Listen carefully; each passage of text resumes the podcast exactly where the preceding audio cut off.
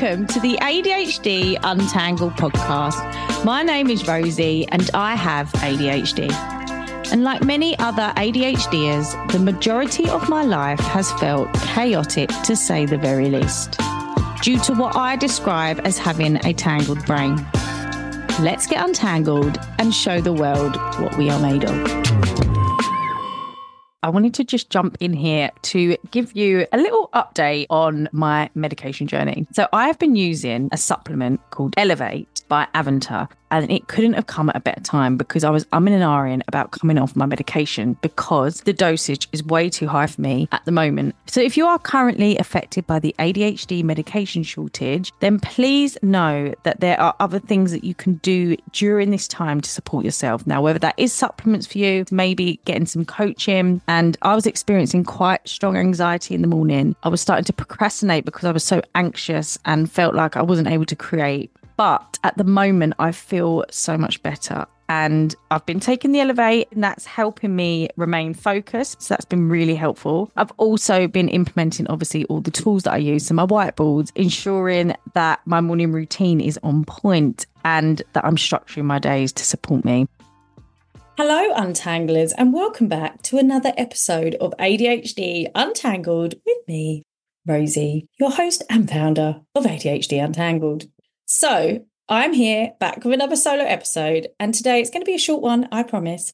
But this is about ADHD and setting goals. It's a new year, and we know what comes with a new year. We know the drill. New year, new me. I'm changing to do this. I'm going to be this. All these expectations to turn it all around this year. And then four weeks in, if we're lucky, it all comes crashing down.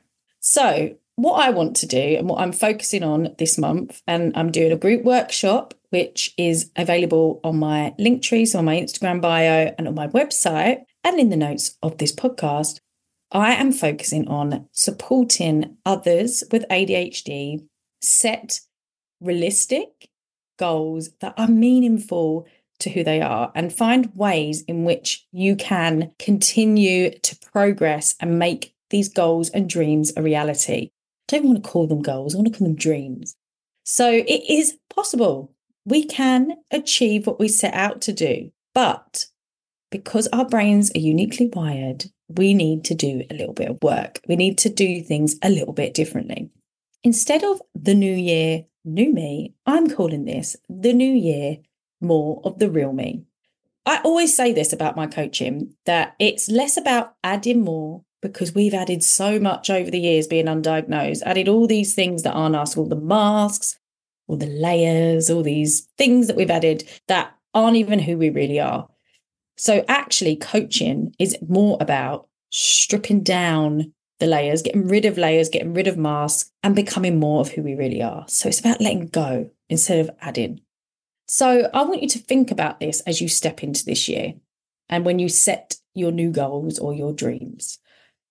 So, step one is letting go instead of adding. So, before you go to step a goal to do something new, what are you going to let go of? Make sure that you are looking at the things I am shredding this year. For every goal you set, I want you to let go of something there is so much to be said for the less attachment we have to things and the less, even it might be something physical. I've had such a clear out of all my stuff. I don't wear hardly any of it, I don't use most of it. My brain feels so cluttered just looking at the stuff that I have around me. So even physically getting rid of stuff is so much better for our brain. It, we have so much more clarity and are able to gain so much more focus and momentum towards the things that actually really matter. And then when you let go of these things that are no longer serving you, that are holding you down, then you have more energy to focus on the things that are meaningful to you, that do represent who you truly are. So that's step number one let go. Start letting go all those attachments, the things you no longer need. Then, when you're ready to set your goal, step number two. First question I want you to ask yourself why is this important to me? Why is it meaningful to me?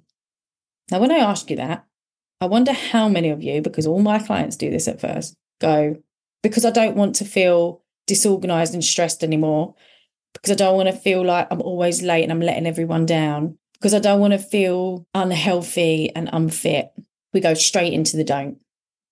Now, for an ADHD brain, this is where we constantly get stuck by taking any action or consistent action because our brain needs meaning. How many times do we say it? We need meaning. We have to have an understanding as to why we're doing something. So if all you're telling your brain is the reason I want to get fit this year is because I don't want to continue to be healthy, all your brain is seeing is you unhealthy. So where's the motivation? You need to ask yourself by getting healthier this year or getting fit and you know whatever your goal is, how do I show up differently in my life? And then keep asking why after every single question answer you come up with, go deeper and deeper. I want to feel more healthy because I want to be more confident. Why is being confident important to you? Because by being confident, I'll socialize more and be around the people that I love. Why is that important to you? Because what is life if I can't spend time with the people I love? How much more meaningful now is that goal than it was? Now, your brain is so much more motivated to take steps forward to achieving that goal. Step number three start small, please. we are all or nothing thinkers. We want everything done yesterday. And when we make a decision, we go, oh, I'm going to start the gym. I'm going to go every single day, seven days a week, no rest day. And we can do that for a few weeks. And then obviously it's unattainable, or we miss one day and then we beat ourselves up and don't want to go back. Start small. The first step should be so easy to achieve, like it's almost impossible not to achieve. So it might even be just signing up to the gym is the first step, or going for induction, or doing one day a week, whatever feels so achievable for you, because everyone's circumstances are different. Start small. Step number four this is the last step make it fun. Now, for instance, if this is exercise, do not go and do something that feels like a drag, something you think you should be doing because that's how everyone else gets fit. Find something you enjoy, move in a way that feels fun to you. Now, if it's got nothing to do with exercise and whatever your goal is, I would really encourage you to have markers. So, say it's after four weeks of saving, or you know, just say it's a financial saving is one of your goals. I'm going to treat myself to something that brings you joy. So it might be like a craft day, a massage, or ordering your favorite food. Your brain needs fun. Our brain needs fun. Make it enjoyable. Make the journey enjoyable. Don't wait for the end outcome. Each step, you have to have celebration. You have to have fun along the way. That's where we find motivation. That's where we find consistency. And that is where you bring your dreams into reality.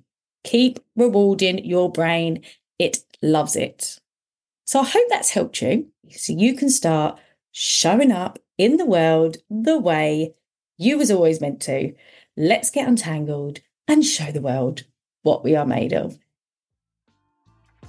Thank you so much for joining me today on the ADHD Untangled podcast. I hope that these episodes are inspiring and empowering you to step forward with confidence despite the struggles you face with your ADHD. If you want to find out more about ADHD coaching, then you can visit my website, which is untangledbodyandmind.co.uk, or check out my Instagram at ADHD underscore untangled.